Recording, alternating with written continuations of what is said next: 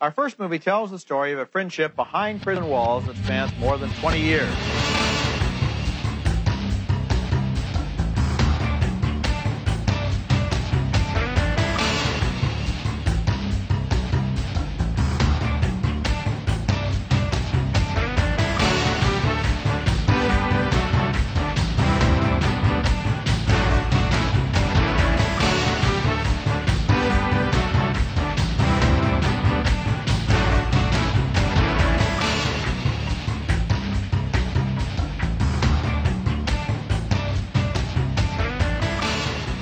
Welcome to episode three of Middlebrow Madness, an exercise in podcasting hubris. I think I'm going to stick with that one. Um, uh, my name is Derek Gade. I'm Michelle Arf. So, what the hell is Middlebrow Madness, you may ask? Well, let me tell you. Um, we Bes- basically. besides take- a terrible idea that I had. I don't think it's a terrible idea, but I do think it's uh it's it's we're definitely in it for the long haul if we see this one through to the end because uh just like just from pure mathematics, it's it, it's a it, it- it's a, it's a wildly ambitious thing that we're doing. Uh, what we've done is we've taken the IMDb top 250 films of all time plus uh, six uh, wild cards to round out the bracket. Uh, these 256 movies through the uh, tried and true bulletproof method of the single elimination bracket we will find the champion the best film of the list and i guess using the metrics of the imdb list the greatest movie of all time asterisk Very large asterisk. One of the biggest ones I can remember having in any podcast that I've done. i mean uh, for, for your old show i mean i don't know if we should talk about our other podcasts on this podcast but on your old show you at least had like um you had a say into like what was like what was canon worthy i mean that was the whole gimmick Whereas this, this is this was like given to us by the uh the masses over at IMDb. Yeah, we, we went out to imdb.com and received the, the stone tablets of the podcast from the users. And, uh, well, here we are. And uh, now we're going to talk about these fucking movies. Some fun behind the scenes uh, facts for anyone listening to episodes three and four is that I'm currently eating dinner uh, because we're starting this a little later than I expected to. Um, so if you hear me, I'm gonna try to edit it out. But if you hear me eating pizza or drinking uh, lambic beer, then or if you see me getting progressively more uh, belligerent during episode two of this, then you'll know why. Yes, if, if, if Michelle starts yelling at me in maybe not a friendly way when episode four comes out, you'll know why. I'll just be pulling my uh, my Woody Allen. But we'll we'll Oh. get to that. Yeah, we'll get to that. Not this episode, but next episode. But uh, there's no shortage of bad dudes in this episode. And oh boy, we, we we ran the bad dude gauntlet this week. yeah, we some of these matchups are fascinating in the fact that most of what we're going to talk about is just the creators of the films themselves and not the actual films. Uh, yeah, well, you know, invariably, uh, creator and creation inform them, uh, inform each other. But uh, But this is going to be the episode and the, the two episodes rather that really test our ability to discuss whether we're going to separate artist from artist or not. Sorry, art from artist. so uh, this is our slate for this episode. We have um, Braveheart versus Into the Wild and Cinema Paradiso versus Million Dollar Baby. Now, the rules that we've set up for ourselves is that we're uh, we're giving ourselves 20 minutes to discuss each matchup, and uh, we've got to land on uh, on a consensus between the two of us. And if we can't, well, we'll have to use one of our vetoes. We have four of them for this whole first round. We all have, we both have all four. And uh, I'm looking over the stats, and I don't think, I don't think we're going to be using any this episode, Michelle. No, I don't think so either. I don't I'm interested to see when we eventually do use them because I feel like on a lot of these we're pretty either in lockstep or we don't care enough to actually have the like drawn out fight about it. Yeah, I think we're pretty simpatico on a lot of these. I think it's going to be there's some ridiculous matchups further up in the bracket that we hinted at on uh, previous episodes. Yes, certainly. There's uh there's some difficult questions that we have to answer later. Mm. But these these questions I think are pretty easy, so I think we should right, get, get right to it. Yeah, for sure. Let's go. Braveheart versus Into the Wild. Where do we want to start? Well, I got I got some stats here, which I think might be interesting. Just uh, just a little a little tale of the tape for these two for these two features. Um, Braveheart, uh, by Mel- directed by Mel Gibson, released in 1995. Uh, five wins from ten nominations at the Academy Awards in 1996, and uh, made two hundred and ten dollars at the uh, two hundred and ten million dollars at the box office. It was not a notorious flop, making only three figures, but it was in fact a massive hit. And uh, we also have, and oh yeah, I wrote down the seed numbers, which I thought would be interesting. This is ranked seventy five on the list, which is pretty high. Much higher than I would have expected. So this is the favorite going into this uh, competition. The underdog, as it were, were uh, is uh, Into the Wild, which is seated at number 182, directed by Sean Penn, released in 2007, based on the book of the same name by Jon Krakauer. Two Oscar nominations, no wins, and uh, a modest hit, 56 mil on a 20 million dollar budget. Now, But a, a pretty big critical hit with certain corners. Like um, when I was doing research for the podcast, I found that actually a lot of people who used to write for The Dissolve really loved this movie and ended up placing very high on their list. I know like Genevieve Koski loves it, stuff like that. So yeah, if I remember correctly, Tasha Robinson's a fan of this movie as well.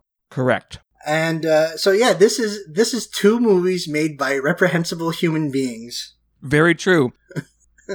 As opposed to Uh, just as opposed to just one like we usually have. Yeah, uh, and they're and they're both. Uh, Ah man, they're both these like weird, not weird, but there's like these individualistic sort of you know dream your dream, man. Except one of them uh, operates in a register that I like more than the other. I think that's fair to say. I think do we want to start with Braveheart or do we want to start with Into the Wild? Let's start with Braveheart. Um, this was my first do do with Braveheart, which, if I recall, surprised also- you.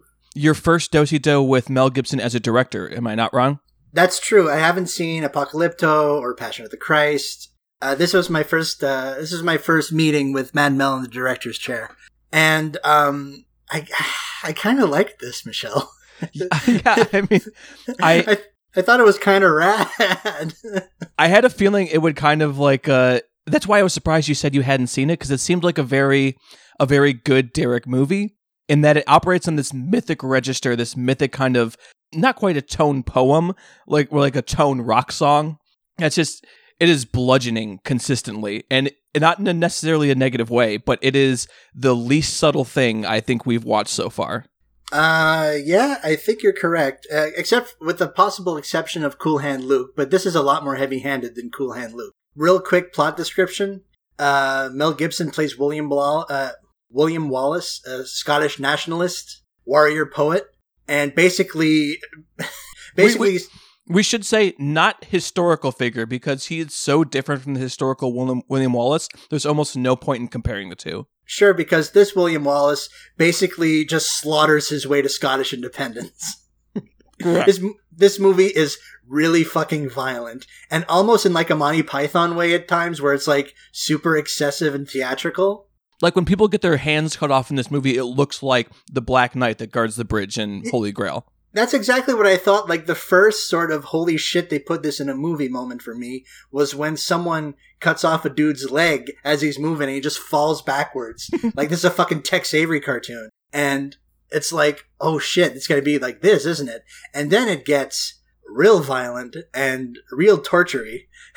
Yeah, that's one of the things I find fascinating about Gibson's work. I mean, we should say up front that Gibson is a, a terrible human being.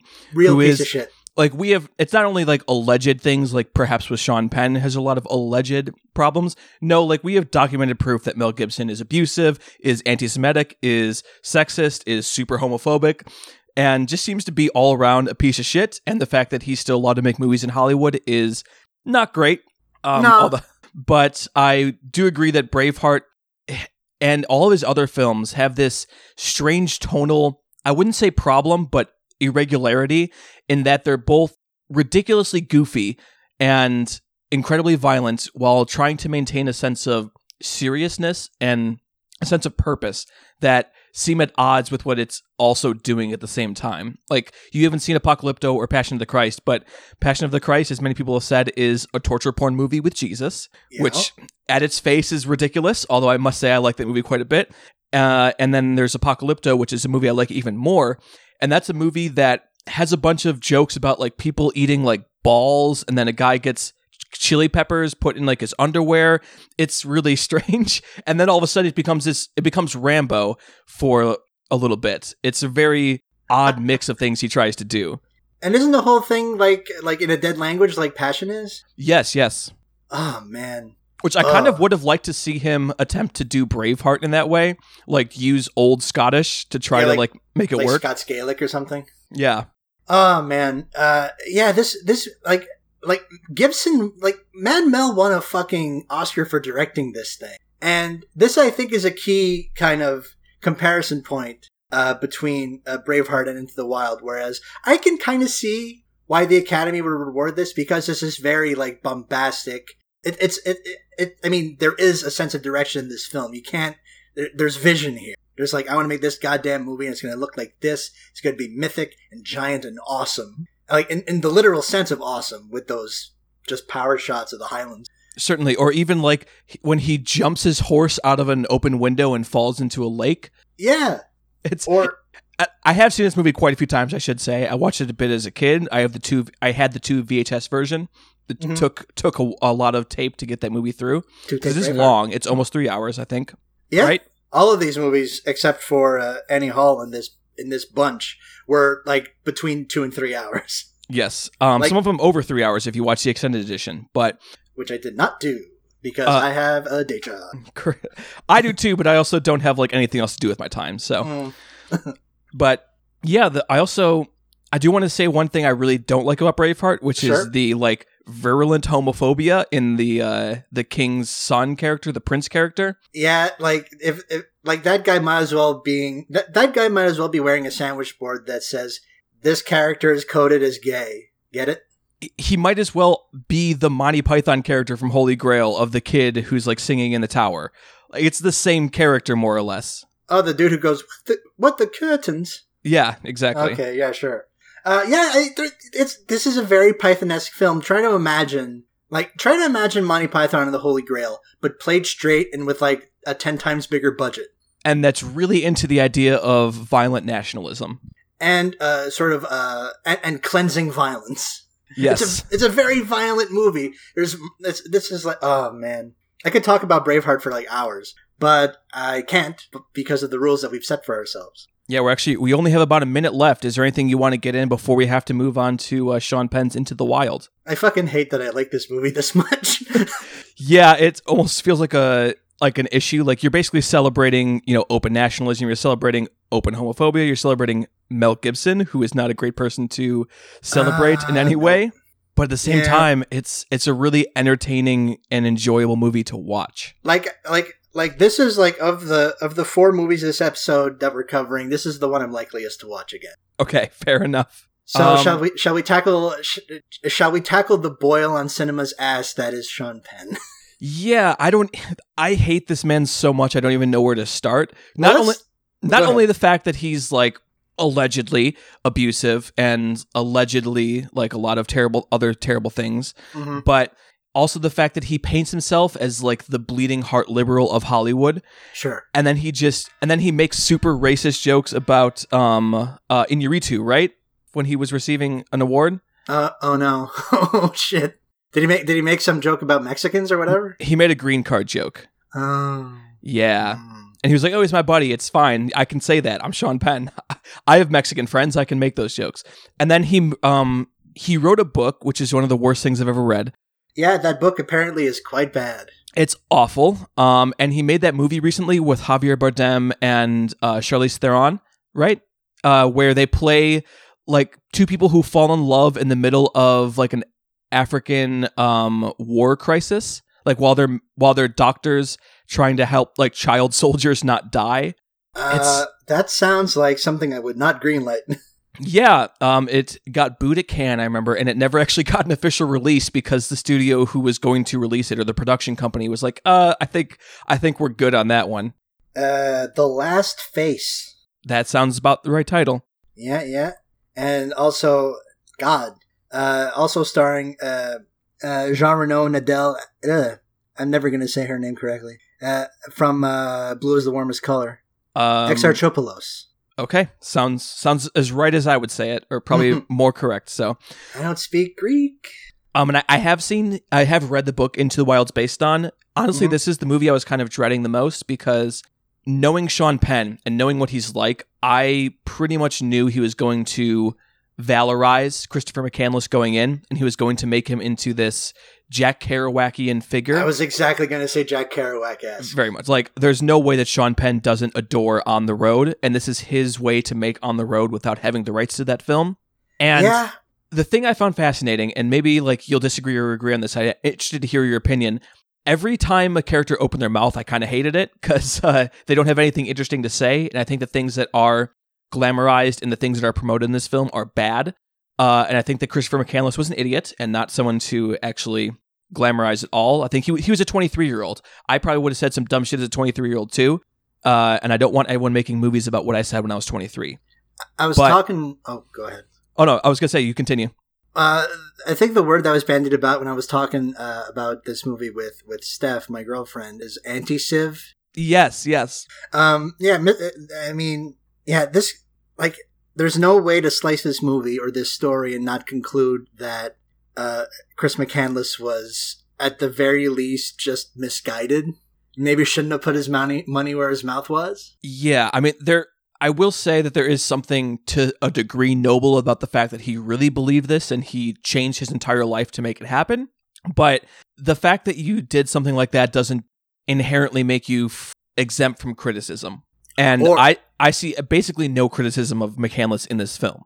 No, he's he's treated he's treated like it, it's a hagiography. It's he's treated like a, a, a he's treated like a countercultural hero. This whole fucking movie feels like it could just be appended with a comma and the word man at the end of it. yes, yes, you're you're not wrong. And But- a lot a lot of that is just Sean Penn. It just it like you were saying, it smacks of Sean Penn. Sean Penn is not a good director. No, he's not. And this is this is the thing that I kind of found almost frustrating and fascinating about this film is that when people shut up, I actually kind of like it and I respect it in a weird way and it evokes a certain feeling that a lot of other movies for me haven't evoked. I am someone who I like hiking quite a bit. I like going into the woods. Um, I like Sure. backpacking. I like those kinds of things. And there's a loneliness when doing those things by yourself that's very enjoyable. And being alone in a place where there's no other people and there's just wilderness all around you is satisfying and sad and melancholy and awesome. And there's moments in this film that that get that feeling across. But then they have to ruin it by all of a sudden like people talking again or he does it with super weird like pointless on-screen text or he has that one scene where Christopher McCandless like is eating an apple and he's making jokes about the apple literally looking into the camera. Yeah, yeah, yeah. Uh, This- or there's there's the the bit with Kristen Stewart, which is weird and like doesn't seem to lead anywhere. And it was before she became a really good actress, so it's not like acted particularly well either between her or is it Emile Hirsch who's It's Emile Hirsch. yeah who to be fair didn't get the meatiest role because like every other character in this film exists to basically portray McCandless as like this as this martyr. There's, a lot of martyrdom in these movies that we're covering, Michelle. yeah well like McCandless never does anything wrong, so all that Emile Hirsch can do is be this person that Sean Penn wants to idolize. I'll say this about KStew though. Uh, her singing "Angel from Montgomery" is one of my favorite scenes in the film. Oh no, I definitely I definitely agree. Great song and Just because I like that song. her performance is a pretty good performance, I will say. And basically everything involving Hal Holbrook, I'm down for. Yes, I agree. I think those scenes are some of the more satisfying, even though they have the rhythms are kind of weird, but they have the best jokes. They have the best camaraderie in them scenes as well. I think I think Holbrook is the person that uh, Hirsch has the most chemistry with in the film, like bar none. Yeah, I mean he they try to do something with um uh Vince Vaughn. Vince Vaughn's pretty good in this. I didn't. I, no, I, yeah, I think he's he's fine in it, but the thing they're trying to do with it doesn't really seem to pan out, and you don't understand what the background or context of the things are. He's just a guy who is doing something illegal, but we don't. I don't really. Did they ever say what it is? Right? Why he got arrested? I think it was for uh, illegal cable hookups. That's what I understood. Okay, that kind of makes sense. Um, and then he's also into UFOs, and he also happens to like own some company that employs people who work on farms or like the grain mill, right? Something like that, Yeah, which isn't really a, a character. Sorry, it's not really a character. it's a collection of tics. Yes, which um, I do want to say it's not much. it, it's very different in the book in that the book is more of a chronicle of like looking at trying to track down things. It's more investigative reporting and lifestyle like writing. Uh, I don't think the book's great either, but I think it more effectively conveys why McCandless actually wants to leave home. I think it more conveys why he likes being alone in the wilderness, and it more effectively conveys the fact that he was kind of an idiot in what he was trying to do. Uh, you didn't like the Eddie Vedder music, from what I understand. no, understand. it sucks. And- although, to be fair, uh, I did say in the chat that I just hate Pearl Jam in general. They're the worst grunge band. Uh, I think I said that I would prefer listening to Stone Temple Pilots over listening to Pearl Jam, which I think will get me kicked out of most places in Seattle. But Pearl Jam fucking sucks, and Eddie Vedder's songs in here aren't any better. I will disagree with you on the Pearl Jam thing because I like Pearl Jam. Because I think I think I signed a contract that I've got to like. I mean, Pearl Jam are the dad rock of the grunge bands. Oh, That's certainly. them. So I'm kind of bound by law to actually. I'm bound by dad law to like Pearl Jam. Kind of I- like- I- I- I was gonna say, kind of like Alice in Chains can also be a dad band. It's more of like a stoner dad band. Sure, uh, but I wasn't wild about the songs. Like I think, I think, I think Eddie Vedder was trying to do like a was trying to do what Neil Young did for Dead Man, but with words. Yeah, and the Dead Man soundtrack is good because there's no words. That's part of the part of the enjoyment of it. Yeah, but I mean, Not just not to say that Neil Young's bad at words. Obviously, I I like Neil Young, but yeah. But the reason that the Dead Man soundtrack worked was because it was like instrumental and weird and fit the movie. true. And I mean, this to be fair, I think this soundtrack fits the movie Sean Penn wanted to make, which is a story about this backpacker hipster story about how great it is to hate civilization, but nothing specifically. He didn't have any specific politics. He was just like, "Oh, consumerism, man, and your parents, your parents sure suck." Parents are a drag, man. Yeah. Um, we're running out of time on this one. Do we want to say anything else about Into the Wild? Other than it sucks, Oh, see, I don't think it sucks. I don't like it very much, Michelle. I I think of the four movie. Uh, yeah, actually, I'm going to go ahead and say that of the four movies that we watched, I actively disliked this one. Interesting. I definitely disagree with that. I think it's. I'm actually kind of at a toss up between this and Braveheart just because I think those moments that I said that work in Into the Wild do work very well. It's just that it doesn't have the. It, it can't sustain those. And, it, and I think the movie it was trying to be is a terrible film.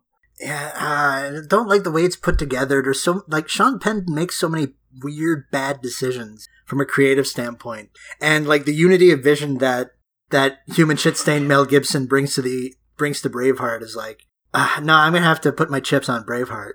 Okay, that's that's that's that is fair. I I think I'm totally fine going ahead with Braveheart because I think it's a far more consistent film. I think it's Sure. um a film with a better idea of what it wants to be and a better way of executing on that. Uh, I would agree.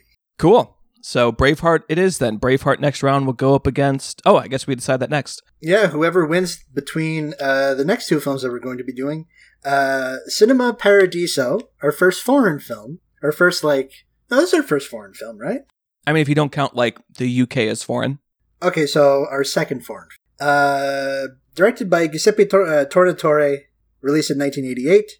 Uh, winner for uh, winner at the Academy Awards, uh, the prize for best foreign language film in 1990. Um, and it's going up against the 203 seed Million Dollar Baby, directed by everyone's favorite crotchety grandfather Republican filmmaker uh, Clint Eastwood, released in 2004. Uh, four Oscar wins out of seven nominations. Uh, best Picture, Best Director, Best Actress, and Best Supporting Actor.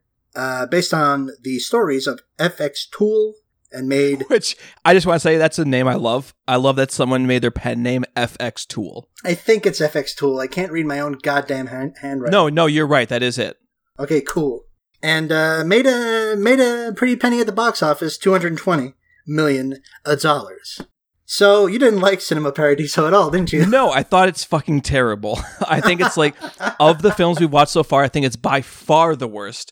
I hated all and I should say I watched the extended cut, which is three hours long. So I had to sit with this movie for three hours. I legitimately thought of like messaging you and being like, hey, can I tap out and just say I didn't like it because I don't want to sit in this movie anymore. I didn't. I watched the whole thing. And I'm kind of glad I did because I think the last hour of the extended edition where we see a grown-up version of the uh, Salvatore is his name.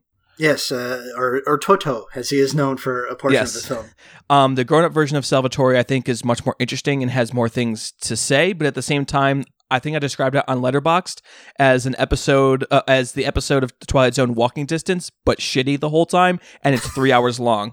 Uh, no, I think that this film doesn't portray childhood in a way that I personally saw interesting. I think that in general, films that are coming of age films are not good. Uh, I think that it's the genre or like theme that I identify with the least and I had the least sympathy for. I actually was looking through my I was looking through the films in my Letterboxd to see if there's any coming of age films, quote unquote, that I actually like. And I was coming up with stuff like Come and See, which is more of a war film about how terrible war is. Yeah. Um, and films like that nature. I think that this kind of film is just so much of what I don't like in movies. It's so precious, it's so saccharine and like sugary sweet, and then it becomes just a fucking drag the entire way through. Did you, I, I'm interested to hear. Did you like any part of this film? I thought it was decent. That's that's about like it's. I I mean I know Oh, I know oh, what I also did want to say that uh, the there's a montage at the end of kissing scenes. It's supposed to be like super famous. Everyone's like, "Oh, it's a wonderful, like one of the best endings in film." And the problem is they they don't stick on the on the scene. They like don't show the whole thing. They keep cutting back to the character's face to see how he's reacting to this scene. When what we should be doing is sticking on the montage, watching it for like five minutes, and actually getting what we're supposed to get out of it. It's it's so poorly directed, it's so poorly edited that it ruins the integrity and the interest of that scene itself. Yeah, uh, the, I mean, n- this is like a typical three star movie for me. It was fine. I thought it was okay. I have, I, str- I, that's the thing. I kind of struggle to have an opinion on it, which I think is more damning than I mean it to be. Um, yeah, because there's even the things that are like kind of good about the movie are really bland and not. They've they've been done better somewhere else. Yeah. And uh, actually, interesting to that is speaking of come and see. There's two scenes in this film that are kind of like the the optimistic humanist version of two scenes that are in Come and See. Um, I won't want to spoil what they are because you haven't seen Come and See yet, and I think you will really enjoy that film. So I don't want to really spoil anything, but Sure. I'll just say the montage scene has a parallel in Come and See, and the the theater burning down scene also has a parallel. And I think they're both done so incredibly better in Come and See that there's almost no there's no competition. Like, I think, I, I mean, I like the film conceptually, like, uh, like the idea of this film. Like, I like the idea of like, well, because the, the same reason I like the idea of like walking distance. It's like you know someone basically walking through their memories, right? Yeah, but I think that the this film weighs so heavily on the kid stuff, and that's that's most of what is in the theatrical cut, from what I understand. The Mhm.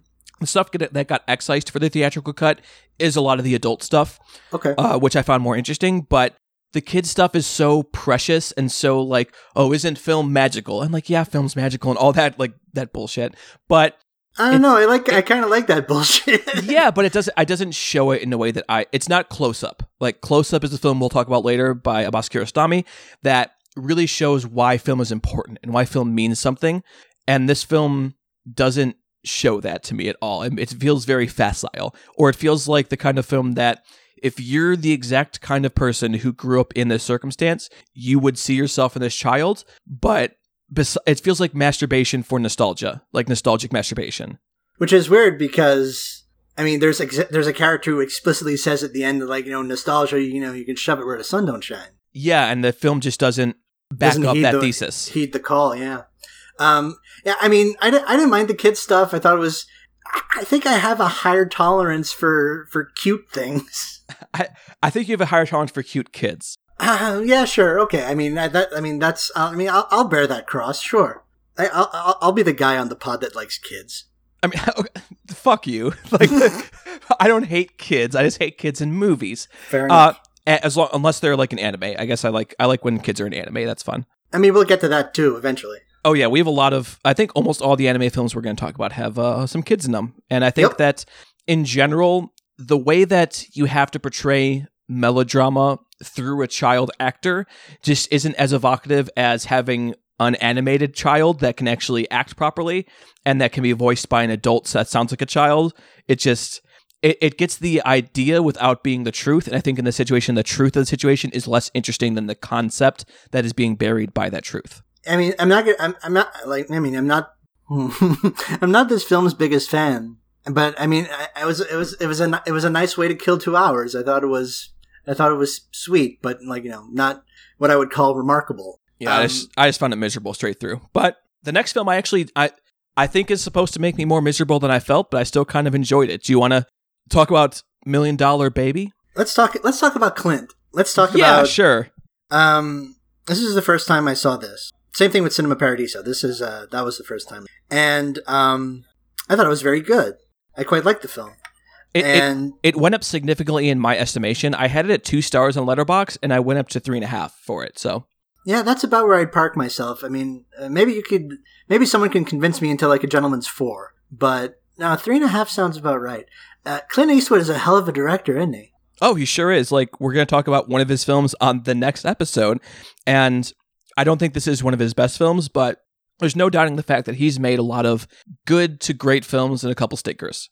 Uh, yeah, I mean, I mean, no one bats a thousand, but uh, man, just and almost all films with, let's say, problematic relations to race and gender and things like that, yeah, and uh, America specifically, it's Clint Eastwood has always been one of those directors who he's always on the border of saying something I really dislike, but he very rarely crosses over to that. I think the times that he does, for example, American Sniper, I'm very much on the anti-American Sniper camp in that I think it does glorify um, Christopher Kyle. Okay. And the strange thing is that he he's also the guy who made Letters from Iwo Jima, which is a film explicitly about like the toll that the war took on the Japanese and humanizes Japanese uh, Japanese soldiers during World War II in a way that I can't think of any other American film that does that. yeah, Clint's really hard to pin down in that respect. Yes. Um, this one looks amazing. It has just the way he uses just these blocks of like dark colors, not always black, but just these blocks of dark color. Like, like you don't see anyone in the stands ever. You see the first couple rows, but you never see anyone beyond that. You never, everyone's always cast in shadow. It's, it's, it's very, very ex- expressionistic and it's, it's fucking gorgeous. People are acting their ass off. Hilary Swank won Best Actress for this. Morgan Freeman won uh, Best Supporting Actor for this. Uh, even though I feel Morgan Freeman was kind of cruising in this. Yeah, it doesn't feel like his his hardest job, let's say. Um, and I was like really into Hilary, Hilary Swank's performance. Like, oh yeah, I could, I, could- I could dig this. And then the third act happens. Like, ah, that's why she won the Oscar. Which is unfortunate because I think that's the worst part of the film. That is by far the worst part of the film. yeah. For those who haven't seen it, spoiler alert, we're going to talk about spoilers on this podcast, so just Oh yeah. do it. Um, Hilary Swank gets uh, paralyzed. She becomes paraplegic after a boxing accident slash like malicious act on her opponent's part, Yep. and uh, she basically just wants Clint to kill her. Yeah. Mercy kill. Yeah, and that's like that's the whole plot for the end of the movie. Basically, nothing else really happens. I mean, her family comes in for a little bit, and they're trying to like con her out of some money, and she gets to have the good speech where she tells her family to go fuck themselves, which uh was satisfying just because they were pieces of shit, Right. but not because it actually means anything in the grand scheme of the film. I think. I Yeah, think it actually it hurts the film's point. Yeah, this is a Paul Haggis uh, script, and um, uh, so th- uh, Mr. Mr. Crash, if you don't know, um, not not the good one, the bad one, Yes, the, the bad crash. the bad Crash, the uh, the uh, Best Picture winning Crash. But yet, Hilary Swank gets confined to a fucking gets confined to a fucking wheelchair and gets bed sores that you can fit cricket balls in, just so Clint Eastwood can have a fucking crisis about it. Also, even though she's she's in like an incredibly nice care facility, like Oh yeah, like you don't really obviously like you can get bed sores if you stay in like a, one place for a long time but the whole point of being in that care facility is that Is they that move you you, and they turn you and they change like they do enough so that you aren't getting these like they look almost gangrenous like bed sores. They're Yeah, fucking they- strange. it's it's it's it's it's poor screenwriting, is what And- it is. and we should say there was a big outcry when this movie released that I think is very warranted in that basically the film portrays becoming paraplegic as the worst thing that could ever happen to a person and they would immediately want to be dead and they can no longer have a happy life which is a really shitty thing to say about any disability because there's plenty of paraplegic people who live wonderful lives. Like Stephen Hawking lived for so many years after he basically couldn't move his body. Obviously, that was a different disease that wasn't like becoming paralyzed in the same way. But the point is that by portraying being paraplegic as a death sentence effectively, it really shits on the ability of people in those positions to have hope and to actually realize that there are positive things that can happen from there. I think I figured out another reason why they're like, and something that might have massaged the outcry. Would it, would it be Jay Baruchel? Well, Jay Baruchel probably would have contributed to that, yes. But what else? But what else? I just looked up, I just ran the numbers, and it turns out that this movie came out two months after Christopher Reeve died. Ooh, not also not a great way to go. That's not a good look. No, it's a terrible look. What the fuck? Yeah, I mean, I don't think. I think in some situ in a lot of situations, Clint Eastwood is your. We talked about racist grandmas in a previous episode. He's your Uh-huh. racist uncle who's not like on purpose racist or on purpose like um ableist. He just doesn't understand what the implications of what he's saying are and he so wants to get his his metaphor which he has said it's a metaphor about the american dream blah blah blah jerk off motion but uh like can you make can you make a movie about the death of the American dream and not be like a giant Jo motion? probably not um um, people have certainly tried. Yeah, but uh, there's with that said, that third act I think is very weak. There's a lot of things to like about this movie, like you talked about. The acting I think is pretty much across the board. Besides Jay Baruchel, wonderful. Uh, Jay Baruchel, what the fuck are you doing, bud? Yeah, and also there's that you could have cut his character and not really had any difference. No, I so think it, like it's- Michael Michael. Uh, fuck, what's his name? Anthony Mackie, Anthony Mackie. yes, Anthony Mackie could have beat the shit out of somebody else. yeah. It doesn't really matter like what's happening there. He could have beat And- the shit out of Michael Pena. He was right there. Yeah, definitely. Uh, and who doesn't love watching Michael Pena get the shit beat out of him? Uh, I'm kidding. I like Michael Pena. I just Michael I, Pena is I one of the hardest working there. dudes out there. Yeah, but he doesn't need to be in the film, and there's a lot of things in this film that are so obviously leftovers from the short story that it's based on uh, that don't actually work in context. Also, I just want to say I think that the the fight choreography and the fight shooting is bad. It's not great. Yeah, uh, and we'll watch. Um, uh, there's a bunch of other boxing movies on this list, but even a movie that I wasn't huge on, um, Wilderness, that I just watched this year for the Fantastic Fest coverage, which is a Japanese film that's like four hours long or Oh something yeah, like that, that. thing. Yeah, sure. Yeah, even that, which is a film I didn't love, the boxing choreography is so much better and feels so more impactful and real. Whereas this one, it all feels it's so quick and nothing is actually like extended or long. It just is like in and out, almost like he didn't want to shoot it. I mean, Clint kind of does work like that. I mean, dude, dude has like you know two takes of a scene, and there it is. I mean that that probably explains his bad movies too. Yeah, certainly. So, But, what, uh, how are we doing for time on this pairing? We still have, I think, f- five minutes left to talk about Million Dollar Baby. Holy moly! Uh, yeah, I, I, I certainly hope we didn't give uh, Cinema Paradiso short thrift in terms of time. No, no, no. We we took all ten minutes for Cinema Paradiso. Uh huh. I didn't know Clint Eastwood actually scored this film as Well. Did he? Yeah, apparently. Interesting. I I had no idea. I I can't remember a single note from the score, but I'm sure it was fine because I didn't have a problem with it. Yeah, it was probably perfectly. Prob- yeah, Yeah.